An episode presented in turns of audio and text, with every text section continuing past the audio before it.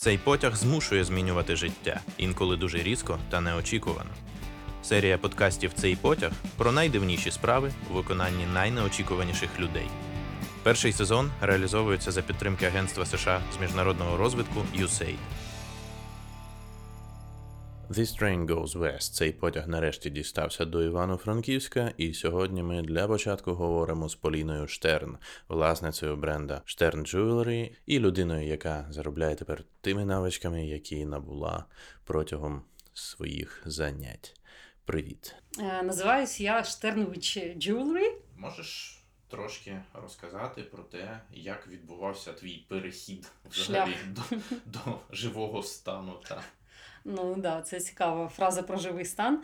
Получається, що закінчила я навчання бухгалтерське, але от це той, як сказати, це той момент, коли от, ну, не можна людину е, оцінювати по тому, який університет вона закінчила. Це саме той момент, що якби ця освіта вона була базова, освіта для освіти, скажімо так. І потім в мене якось народилась така думка. Про те, що є щось більше, ніж просто професія, є щось якесь там призначення, якась, не знаю, якийсь свій шлях. Воно мене, у мене спочатку після університету одразу звучало щось дуже так прям пафосно. Прям там предназначення, там моє райдо, всі діла. Значить, дуже-дуже так прям. От правда, це напевно може попало на такий.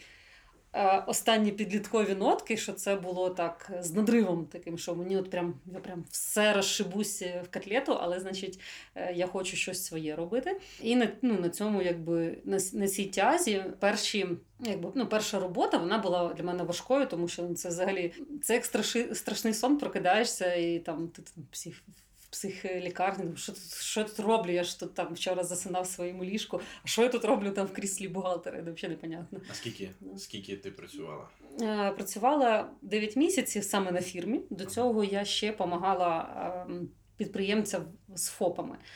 Але ця вся штука мені дала дуже-дуже класний базис е, того, що є два, два, е, дві полярності. Є типа бізнесмен, якийсь в вакуумі, да? це людина, яка там, ну не знаю, ну, ми собі уявляємо, що це там, не знаю, якийсь там. Супермен чи супервумен, яка знає, який знає якийсь там суперключ, суперкод до, до того, щоб хакнути цей світ, заробити мільйон. От. А інша полярність це творча лічність, яка от е, хоче малювати, і, і а не от це от все. І саме ця бухгалтерія вона дала якусь таку якусь цю баланс, таку серединність між тому. Ну, по-перше, бухгалтерія, по-друге, це моє таке прям з надривом бажання робити щось своє. Те, що от можна робити щось своє. І ну, зробити для цього бізнес-модель, певно. Тобто я якось завжди до якихось своїх справ підходила як до ну, одразу з думкою про бізнес-модель якусь, певно. І це було скільки там? Ну, коротше, я пам'ятаю, що такий дуже переламний момент це останній курс університету. Це, коротше, десь чи 21, чи 22 роки. І після цього почався шлях е, проб та помилок. От, е, дуже такий прямо, прям е, із там півтора роки позайматися одним, потім все вообще в топку, займатися іншим. Потім ще раз все в топку, займатися іншим. І були такі прям жорсткі такі. Ну, кризові, не кризові моменти, але дуже переламні. Вони були прям такими дуже сильними хвилями, що от ем, тут я танцюю, потім хдищ, тут я викладаю творчість дітям, хдищ, тут я, значить, творчу майстерню відкриваю. Потім хлоп, я роблю е, проект освітній для дітей. Тобто воно було прям таким. І це яка ітерація от зараз ювелірна майстерня? а, Значить, е, Окей, будемо рахувати десятками. Ні, ні, ні, Чи- ні, ні, до, до десятка, до десятка. Ну, Як це скільки пальців на руках, да. І виходить, що, з- що з біжутерією е, така історія, що я цим якраз займалась з дитинства самого. Тобто бісероплетіння, потім якісь там прикраси. І ітерація саме майстерні оцієї, яка зараз, це вже такий теж був шлях, це був взагалі там паралельний. Е, В 2009 році це стало дуже-дуже популярним. Я не знаю, як було в Харкові, я не знаю, як по всій Україні. От в Києві це були ем, штуки називались. Або Мгм. штучки, ні, штуки. Штуки. Штуки, да, вони робили великі оці ярмарки. І оце дало дуже великий поштовх, тому що ого, нічого скільки людей займається взагалі хендмейдом. Ну, тоді ще це називалось хендмейд. І я тоді на це звернула таку увагу. Потім зробила декілька ярмарок сама, подивилась, як це все відбувається, хто ці люди взагалі, які цим займаються. І почала теж робити прикраси. Вони в мене так були, але якби там ще Монпасія підтягнулася, тобто це ж легко вже матеріали е, стало купляти. От. Ну і це такі були, типу, там проби. І це було перше таким. Але це було взагалі, якби я дивилась, що роблять інші, і так само якби ну, намагалась всю течію якби, увійти.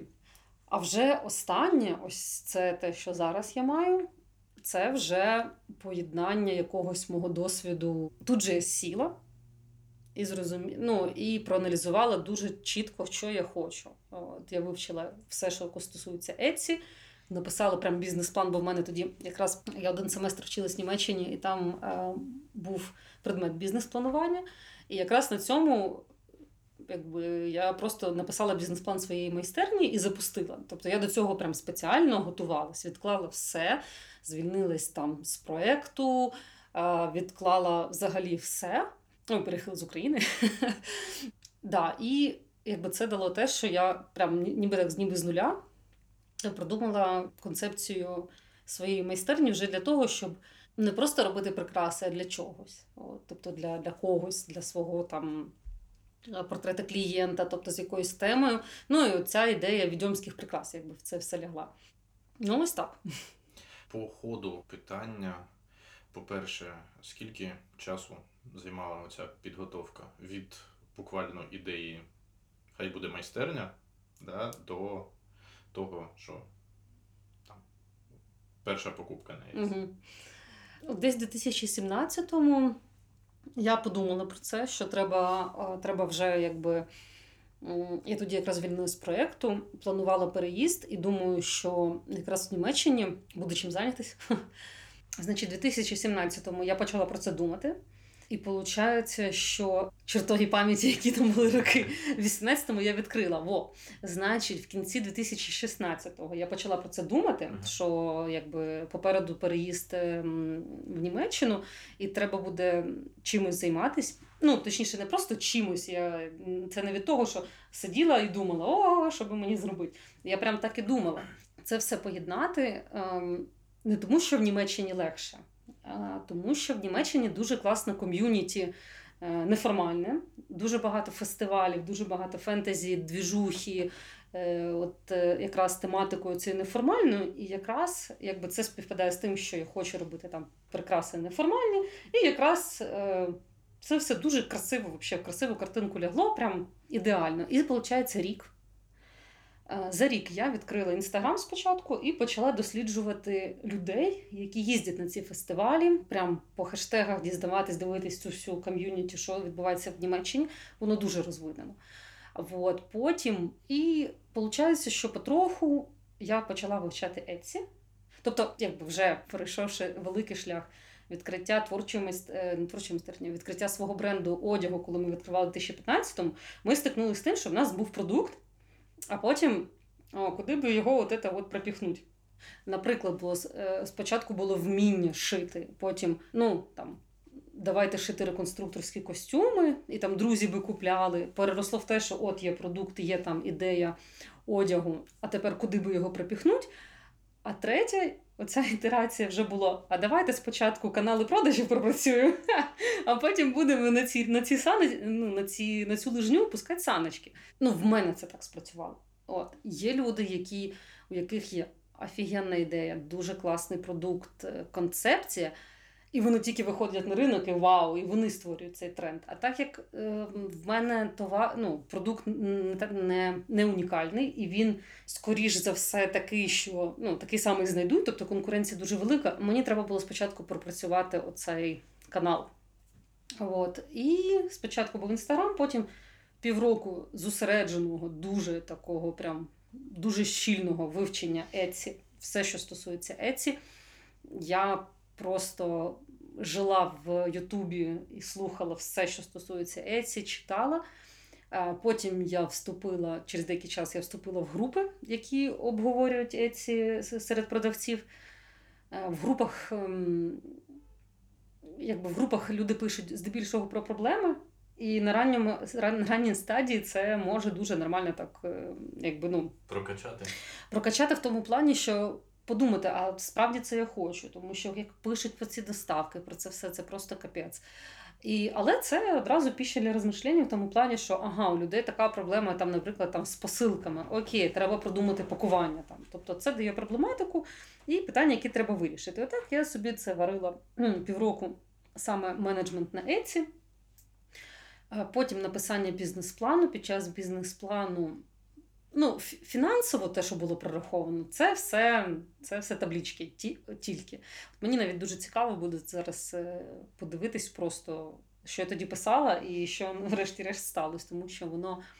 Ну, я тоді думала, що я буду лишатись в Німеччині, і в мене був, була інша прикидка. Але бізнес-план і питання в бізнес-плані про хто ваша цільова, для чого товар, бізнес. Ну, от якщо робити бізнес-план по певних кроках, якщо це зробити, я не знаю, там з коучем або бізнес-тренером, або по підручнику, умовно кажучи, то воно вони ну, е, бізнес-планування дає задає правильні питання. Що я класно зробила для себе, це пропрацювання цільової аудиторії. Дуже допоміг Інстаграм та Пінтерест. Ну і власне, да, перше, що я вибрала, це те, що це буде онлайн-продажі, а офлайн буде вже там, ну, як вийде. І на початку 3, 3 січня 2018-го я відкрила крамницю, і перший продаж був. е, Перший продаж е, моя подруга зробила у мене, а другий продаж такий справжній. Це був хлопець е, з Франції, який купив намисто з кристалами. Я, я так тішилась, прям, що це саме чоловік для себе купив. Він потім фотографію виклав. Ну, прям це була моя власна така перемога. Значить, і це було в лютому. Якби пару місяців і продажі пішли. От. Але я дуже вивчала саме як працює Еці. Ну, я напевно, що я пропрацювала гарно з, мар- з маркетингової частини це все весь цей проект. Тому на Еці мені треба було півроку перших на Еці, щоб зрозуміти, врешті-решт, як воно працює. Тобто півроку навчання, півроку роботи, і вже зрозуміло, як ці пасочки взагалі працюють. Слухай, от е, ти дуже зараз багато говориш про там якийсь такий фактичний фізичний бізнес е, бік справи. Але не в останню чергу, судячи з того, що я бачу, ти любиш то, чим ти займаєшся. Так. Прям контрольне питання в голову, знаєш. Да. А, як е, взагалі твої стосунки з цією справою? Наскільки вона губиться за намаганням розібратись е, в, в продажах, в маркетингу? Зберігається ядро? Чи це завжди такий е, ну, якийсь важіль, да, у якого на одному боці е, там, Диявол та чорт. Да, да, да. А на іншому, як в моєму випадку, да, ти сидиш просто в майстерні і пиляєш, пиляєш дерево. Бо це прикольно, це прекрасно. Получається так, що в мене в голові будь-які конструкції, неважливо, це прикраси, чи це там еці, чи там, я не знаю, там комунікації, це конструктори якісь. От, е, ну, я бачу візуально, це от реально конструктором. Це не Лего, це не ще щось, просто от якісь там кубики, які там Тетріс, о, Тетріс, напевно, да. От, е, да. да, Тетріс, е, як це? В нашому дитинстві це Тетріс це була найтака не поширеніша, а най... Найбільша іграшка. І тому ну, мені ем, приносить оце прям таке задоволення, оце складати. От. І виходить, що оцей двіжок е, цього конструктора, якщо я накладаю на нього твор, ну от е, сережки, да, то якраз оце, як ти кажеш, сидіти в майстерні і пиляти, це я роблю нові колекції. А От, е, краще воно працює, коли я знаю, що буде ярмарок. Треба наробити багато чого. І тоді народжується взагалі, тоді класно. Тоді я можу сісти, і неважливо, це серіал, не серіал, взагалі це може бути тиша, просто музика, чи я там собі щось там співаю. Оце можна сидіти довго.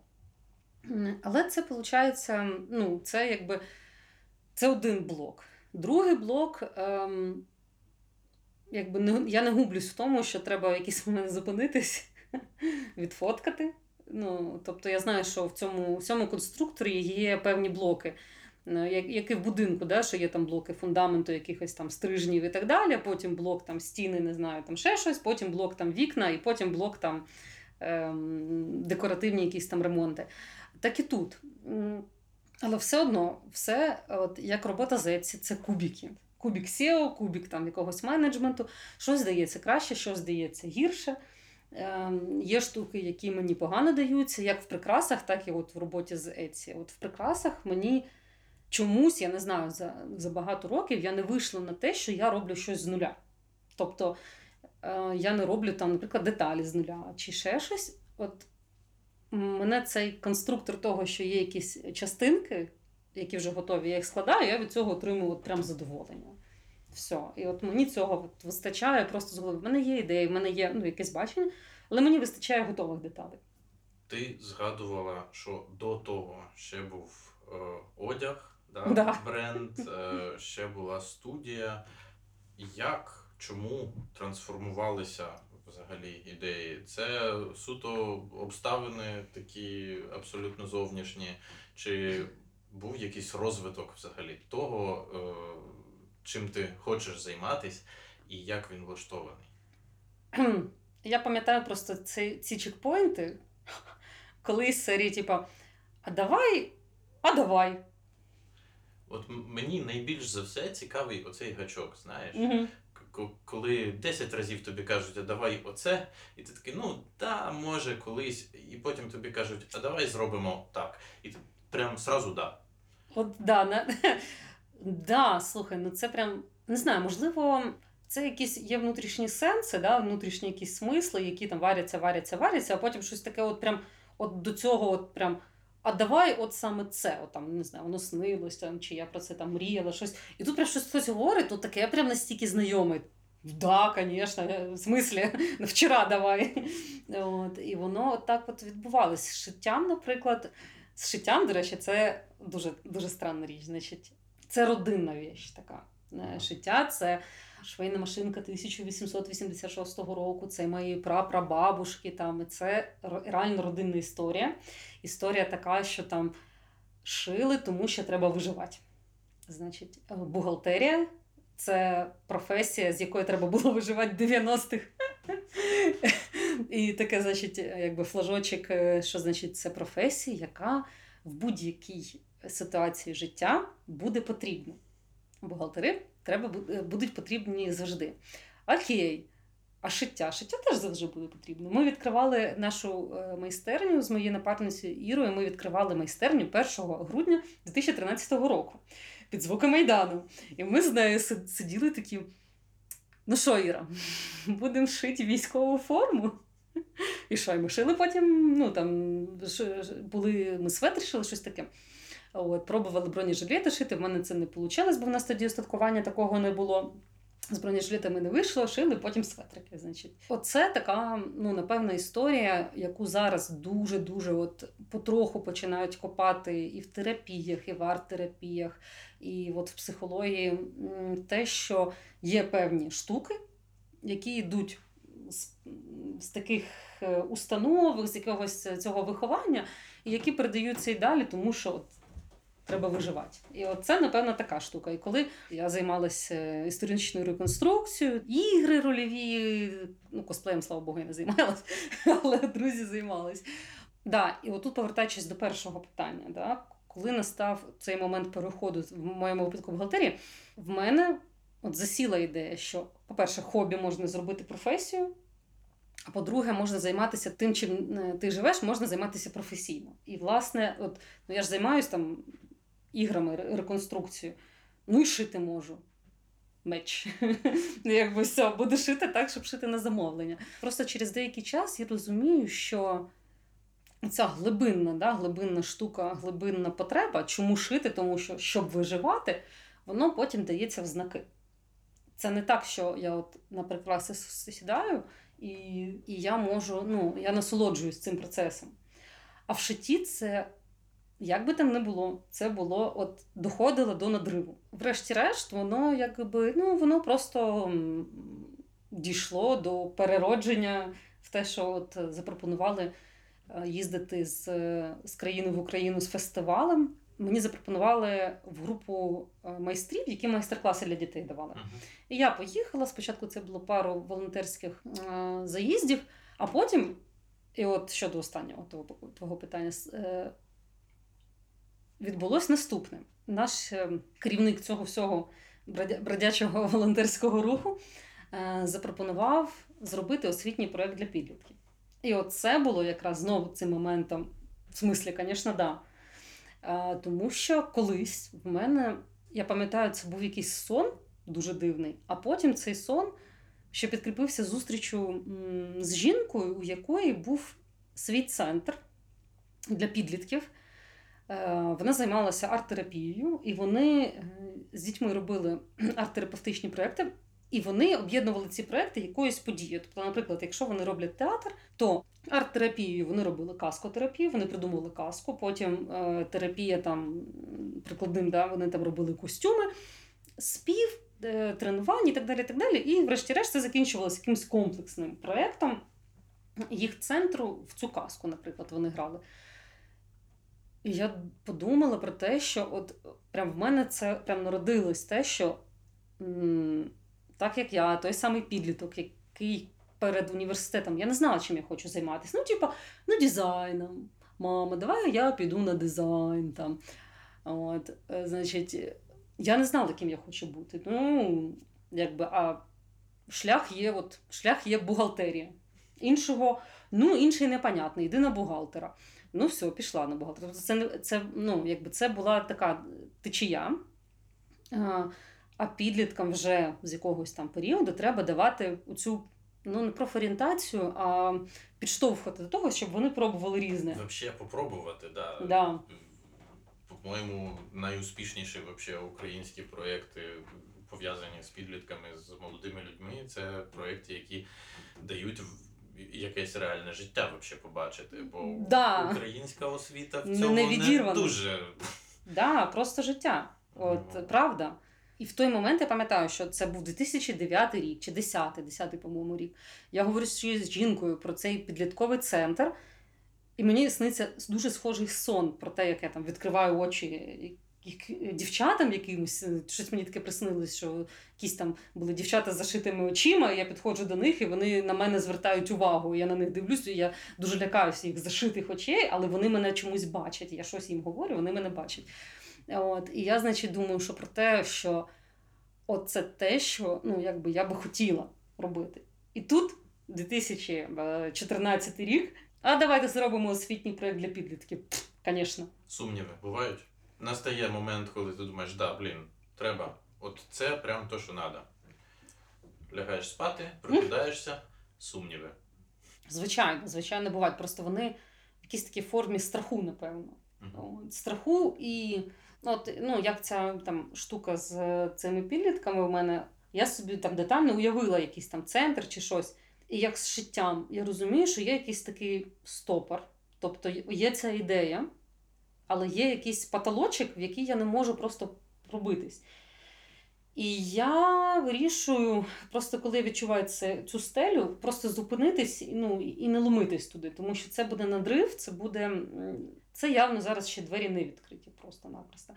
От, а з приводу прям сумнівів, сумнівів, е, якщо це, типу, ну, я, я, ці сумніви розділяю, що є перше, це стеля, що воно от, ну, не йде. Ну і ладно, я бачу там ці двері, і типу, ок, хай най буде. буде. От. А є саме страх. Ну, от. Зараз, наприклад, я хочу розширяти свою команду на Еці. У мене є прям переживання про те, що я там не справлюсь, все не вернеться чи ще щось. Але цей страх, ці сумніви, їх треба дуже-дуже їсти потрошку і от по шматочку просто. Тому що в цих сумнівах ну, багато чого надуманого, накрученого.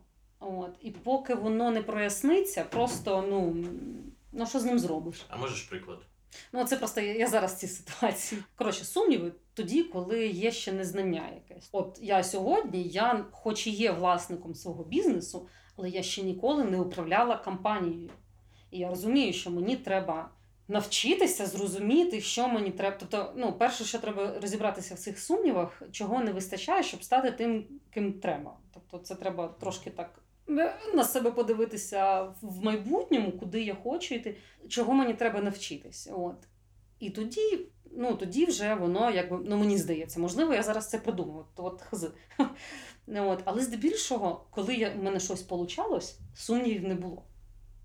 От. І іноді це було навіть з таким вообще, якимсь, я не знаю, ну таким наївним просто. Ну, Це як з цим проектним менеджментом, коли е, просто пам'ятаю, як ми сиділи тоді ще, значить, такий темний, значить, якийсь бар. Така лампочка над нами світить, я пам'ятаю, це світло таке, значить, і сидять так в темряві, значить, ем, директор цього фундації з країни в Україну, і, значить, моя добра е, колега Оля Герус, такі сидять. Поліна, а давай наступним, значить, проєктним менеджером е, проєкту Відкривай Україну будеш ти. І я така. Е, а ми поможемо, нічого страшного. От. І я так, так а чого ні, ну так давай. А потім просто, от якби я тоді зна, тоді якби знала, були б сумніви, да, що на мене чекає. А так, якби було це відкрите таке, та давай. Якщо є сумніви, то треба просто їх проясняти, проясняти до того моменту, що або просто це не моє, мені не треба, воно якось там. Фантазія в мене дуже хороша. Я собі можу придумати реально будь-що. Вообще. Придумати, розкласти там, не знаю, ще там команду знайти і людей туди повести, але чи це моє, оце непонятно. І от від того сумніви, мені здається. Якийсь зовнішній спротив, умовно кажучи, коли ти приходиш до друзів, до знайомих, до родичів і кажеш, типа, ребята, бухгалтерія прекрасно, але на цьому все спасибі. Тепер я займаюсь одягом. Це була вообще, це була Так. така війна. Це була дуже сильна війна з мамою. Мгм. Напевно, через е, цей момент мають всі пройти, звичайно, там сепарація, бла бла бла, оце всі діла. Всі мають через це пройти, пройти через цей, оцей такий коло сімейних штук. Я не знаю, я, я не уявляю, як е, важко тим, хто там покоління в покоління, там, як це каже, покоління архітекторів, покоління вре- е, лікарів. Це, напевно, ще страшніше, якщо там серед лікарів хлопець е, хоче там балетом займатися. Це ж можна там взагалі я не знаю. А тут, да, тут був дуже сильний спротив. Ну, прям да, до обзивань друг друга і все таке. Але врешті-решт, якби. Ну, мені вдалося мамі пояснити, що я роблю все ж таки, бо в неї була там картинка, що я буду танцювати на столах. Чому, от, чому це було танці на столах? Я, я, я досі не розумію. От може, мама мені потім розкаже. Але от я тоді, ну, тоді я правда танцями займалася, але якби я би ніколи танці не зробила своєю професійною діяльністю, але от я або бухгалтер, або танцівниця на столах. Третього не дано. І з цим треба було працювати. Ну і напевно, напевно, для мене особисто це було жорстко. А далі наступні зміни взагалі напрямку якось простіше вже? Да, далі простіше, але для мене завжди е, це е, супроводжувалось якимсь таким ривком жестячка. Це я закінчую, обриваю всі зв'язки, всім кажу ні. І займаюсь новим. Але ну, якби цей досвід далі, е, ну, і ні, ну, досвід далі і відбувався. Тобто не те, що я там прям закинула і якби взагалі там заглохло. Без жалю, напевно, так. І зворотнє питання, підтримка. Підтримка. На чому взагалі що, що, що підпирало ви да, під час кожної такої зміни? Ну, внутрішньо це якийсь такий азарт дуже сильний. Азартна людина взагалі? А, Взагалі, я, я завжди ніколи не, ну, не люблю спорити на щось або грати. От, а от в плані справ це капець, мені тільки щось таке, типу, а давай, і так, ага, сразу поніслась. Але зараз я прийшла до того, що дуже важко зупинитись і не кинути те, що я роблю. А от, типа, зробила, зробила, зробила, переглянути, покращити, подивитися, що змінити, і наростити м'язко. Оце, оце зараз найскладніше. От. А зовнішньо мене завжди підтримували друзі. І потім підключилась мама вже. Ну, якби вона навіть не потім, вона мене завжди насправді підтримувала. Взагалі, прям з дитинства, всі мої творчі штуки. Просто, ну, просто був якби межа із серії, типа свободне від безділья время. Оцим всім займаюся свободне від безділья время. От, а потім вона вже якби змирилась і почала мене підтримувати всьому. Тому. А, я ще пам'ятаю, що я щось таке от прочитала що, що коли змінюється людина, змінюється ну, навколишнє якесь середовище. Здебільшого це дуже ну, одразу стає помітним по людях, які з'являються нові. І саме по підтримці. І от я на це просто почала спиратись на те, що я розумію, що о, типу, я себе там можу підтримати, немає проблем. Але якщо мене ще підтримують зовнішньо, то я на правильному шляху. Тобто це такі маркери. Я туди не, не, не, не, не падала в цю підтримку, в тому, що ой, підтримайте мене, підтримайте, пожалуйста. А підтримують, о, значить, я йду туди, куди треба. І якщо з'явля... ну, получалось так, що були друзі, які ой, ну ти щось змінилась, типа, щось ти кудись туди. Знов таки прочитавши це, типу, взявши як правило, що, як, ну, що будуть люди, які будуть здійснювати супротив цьому і говорити: ну, ти щось змінилась, там щось ображатись. І я розумію, що це теж маркер, що я, значить, змінююсь, і я на правильному шляху теж. От, хоча да, приходили з багатьма там, друзями і розходитись, і з партнерами, і з напарниками. Але ну, це тільки маркер того, що значить кудись є рух. Тебе взагалі командна робота? Командна. І я, в принципі, люблю командну роботу. І люблю і команди створювати, і це все якби двіжувати, це все діло. Е, Якийсь момент ем, в мене було так, що було там або більше людей там в команді, або менше. Бо я без команди на якихось проєктах е, працювала. Але от, в принципі, завжди я шукаю, е, ну, щоб, шукаю людей, щоб створити команду. Я, як ти підбираєш? Це інтуїтивний процес. Вони якось самі підбираються. Я знаю, що буває, бувають свідомі люди, які ну, власне мають е, я- якийсь внутрішній, знаєш, як це називається ця штука для дітей? Сортери, да? Оці коробочки з е, вирізами Да-да-да-да-да. різної форми, які кубики значить, да, і ці оце- кругляшки, оце да? проходить, оце Мгм. проходить, оце не проходить. Є у тебе якісь формалізовані е, ну, такі уявлення про те, що да, оця людина нормально буде частиною команди. Напевно, розуміння. Коли я розумію, що я з люд... що людина мене розуміє, або я людину розумію, і я її відчуваю, да? е, то тоді це воно. Коли йде несостиковка, як це? Це я тут франківсько почала з цієї фрази. Я йому стрижена, а він мені кошено. Ну, то тоді, ну, от як цей сортер, да. Але в мене це про комунікацію, напевно. В принципі, я іноді комунікую не чітко. Ну, якщо говорити формально, це там. Якщо це комунікація в чаті, це типа, є якісь там певні там правила, да, там, типа, що ми робимо сьогодні, що ми зробили вчора, там якісь питання в чаті задаються. Тобто для мене маркер, якщо людина зі мною комунікує, хоче розібратись, там треба зробити те-то, те-то, і є якісь питання, да? я не чітко щось там навалила, да? а мене перепитують. От, тоді розумію, о, от. Яка у тебе ге- географія зараз? Зараз е, Франківськ, Рівно і Чернігів. Да, е, Ну окей, ще схід і південь.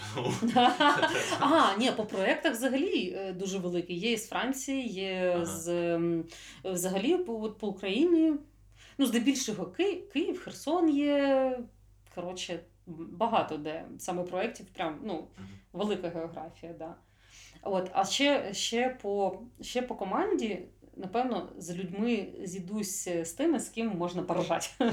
Я зазвичай питаю у всіх, типу, а от ваша галузь, в якій ви працюєте, неважливо, що це електроніка, там деревообробка, це взагалі проста історія для входу, да? для того, щоб новачок взяв і почав займатися от в наших умовах в Україні, тому що ну це теж дуже такі трошки екстремальні умови. Спитаю у тебе просто іншим чином. Наскільки, як тобі здається, при всіх ділах, при тому, що у нас мало хто працює за освітою, при тому, що у нас мало хто працює на одному місці з одною справою там більше за, я не знаю, 3, 5, 6 років. Не дуже багато, направду.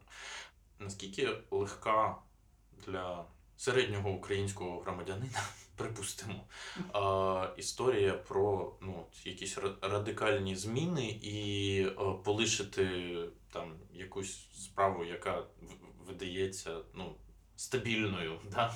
почати займатися тим, чим подобається, не зважаючи на невпевненість в тому, що типу все буде ок з чисто фінансової точки Мгм. зору.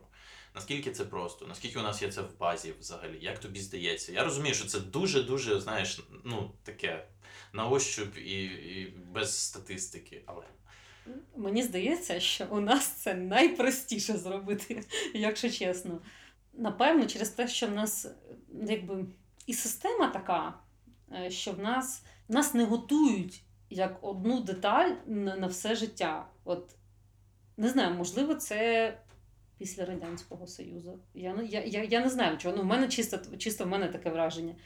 Від того, що в нас дуже взагалі вільно працювати не маючи ФОПа, не маючи організаційні якісь е, там штуки, в нас дуже легко взагалі промутитись. Е, От, ну, це з поганої точки зору. Я, це правда погано з однієї сторони, що в нас можна мутитись, когось обманювати, там, когось там кидати на гроші. В нас це легко. І саме від цього легко це все отак міняти. Від тобто того, що в нас немає. максимально нестабіль... нестабільному середовищі нестабільним простіше. абсолютно простіше, і мені здається, це і плюс, і мінус. Та, такий. Тобто, це, це вигоди цього, якби, ну, цього кіпішу в тому плані, що в нас.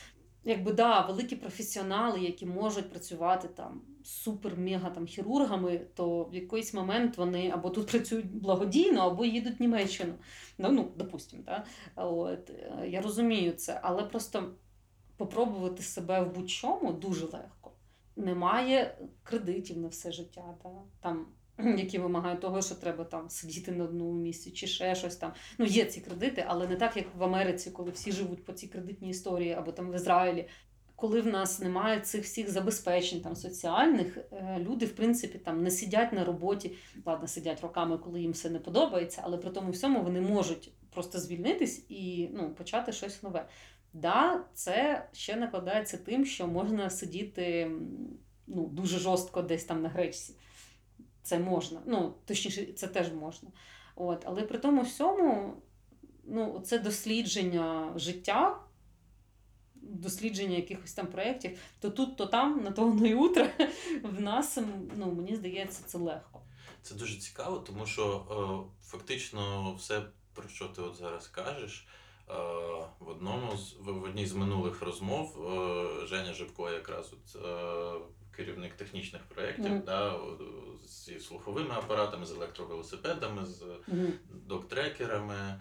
А він о, згадував майже про це все, але в, з абсолютно іншого боку. Казав, що Типу, складно? Е, каже, це складно, коли я будую проєкт, мені нема на що спертись, бо да, це Мгм. там банківська структура, яка не працює так, як це юридичні статуси і можливості для компаній там з В Україні. В Україні, да. Так, власне, це і виходить, що цей, оця зворотня сторона. Це не історія масштабу. Умовно кажучи, там е, є мікробізнес, локальний бізнес, який, в принципі, в цих умовах комфортно е, може існувати. От у, у мене є трошки така підозра, да? а, що дуже сильно залежить від того, наскільки ти е, взагалі. Масштабно е, хочеш прикладати ці зусилля, да? Як, Та, якщо тобі потрібна структура, яка виповзає за межі країни, особливо да, все, Мгм. що стосується там так званої зовнішньоекономічної діяльності, е, ти одразу попадаєш просто в критично важкі умови. Якщо е, тобі достатньо і комфортно, це зараз не історія про погане хороше, да? це просто Так, про, так. про різні розміри структур.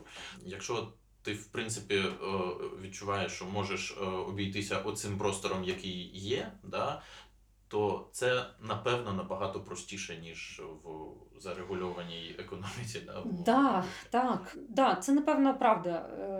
Дуже сильне питання масштабу, тому що як я встигла трошечки подивитись на те, як працює е, стартап-бізнес в Німеччині, те, що можна пройти певні етапи і будуть ем, давати певні інвестиції, так? То тоді ти не, не хочеш, ти мусиш займатися тим, що ти займаєш, займаєшся довгий час, тому що ти в цьому, ну, людина да, в цьому вже якби в цьому проєктів вже вариться, і є для цього куди спертись, куди зробити правильно там юридичну, там податкову, і там історію фінансову, а потім взяти продати свій стартап там за мільйони. Якби це правда, ну питання масштабу. Да. Тобто, в нас якийсь такий невисокий рівень того, куди можна зростати, але якщо сильно, сильно дуже хотіти, то я думаю, що оцей ну, тренд на стабільність, да, оцей sustainable, те, що зараз про що починають вже більше і більше говорити, якщо на це звертати увагу, ну от мені здається, що це починає якось змінюватись. Люди до цього вже приходять, до того, що можна займатися своїм бізнесом довго, не обов'язково там або запрягатися, або все кидати. Тобто можна якось це розвивати. Мені здається, просто що треба мати нормальні такі сталеві яйця. Тому плані, що це дуже треба хотіти. Дуже. Якби з однієї сторони легко змінювати, дуже легко. Це спочатку, бо в нас є оце якби така сіра зона, да, що там змінюєш, там працюєш, там не працюєш, там на замовленні, не на замовленні. Тобто тут можна рухатись. Але якщо будувати стабільність, то це прям треба. Ну, в нас, в нас ця стабільність нестабільна, вона постійно змінюється. Напевно, тому її важко в нас викладати в школах, напевно. Якщо це система ну, більш стабільна, то її може і легше викладати в школах. І якби вже бути там американським студентом, який знає, як відкрити ФОПи і ще щось. У 2015 році я була на, е, на цьому на такому тижневому навчанні на проєкті від ем, Creative Enterprises від е, британського консульства, який зараз веде інша освіта, цей проєкт. Е, Це був це була перша чи друга ітерація цього проєкту, і вона така була прям дуже дуже заряджена. Прям ох, вообще. І, значить, е, в нас була така художниця англійська, яка нам розповідала, вона, вона з Англії, вона розповідала про те, як розробити цей е, креативне підприємництво як, як проект, як його пропрацювати, продумати там. е, Оці всі якби бізнес-планові теми. А потім прийшли ребятки із е, якоїсь там юридичної значить, фірми, які дуже тут от, на тиждень розповідали про там мейлстоуни, там е, цільову аудиторію, ла-ла-ла-ла-ла-ла-ла-ла. А потім прийшли ребятки, які просто за 4 години нам хотіли розповісти, як створити ФОП. Як здавати податкову і веселі задачки. Це були дуже веселі задачки на е, чи на податки, чи на якусь юридичну е, штуку. І це взірвало всіх просто. Просто, бо це взагалі якийсь винос мозку. І от оця система, яка сама по собі непонятна, її, щоб передати, це теж непонятно. Тобто цей механізм він до інших теж не складається, бо він цей механізм отакий, і він до інших не складається. І це просто якийсь трендець. Я, я просто пам'ятаю це відчуття, коли я вже знаю, як відкривати ФОП, а вони розповідають так, що ну, взагалі непонятно, що вони говорять. І це багатьох лякає. І при тому, мені здається, просто треба давати собі час. З цими сумнівами, да, з цими всіма штуками, щоб робити стабільність в нестабільній атмосфері, там, будувати команду чи ще щось. Просто треба час на те, щоб крок за кроком робити руками щось, е, це більш зрозуміліше, тому що ми одразу бачимо результат, і ми знаємо, як е, ну, з нічого зробити щось, і воно вже буде красивим, вже його будуть любити. А щоб е, в, цю, систему війти, ну це прям треба. Там дуже багато різних, якби, ну, цих всіх шляхів комунікацій, різних якихось там людей, різних цих всіх. е, Ну, це правда дуже багато комунікацій. З творчістю комунікація одна. Ти, ти, ти її робиш, і вона вже прекрасна. Це була Поліна Штерн зі Штерн Jewelry, а ми лишаємося в Івано-Франківську. Не перемикайте.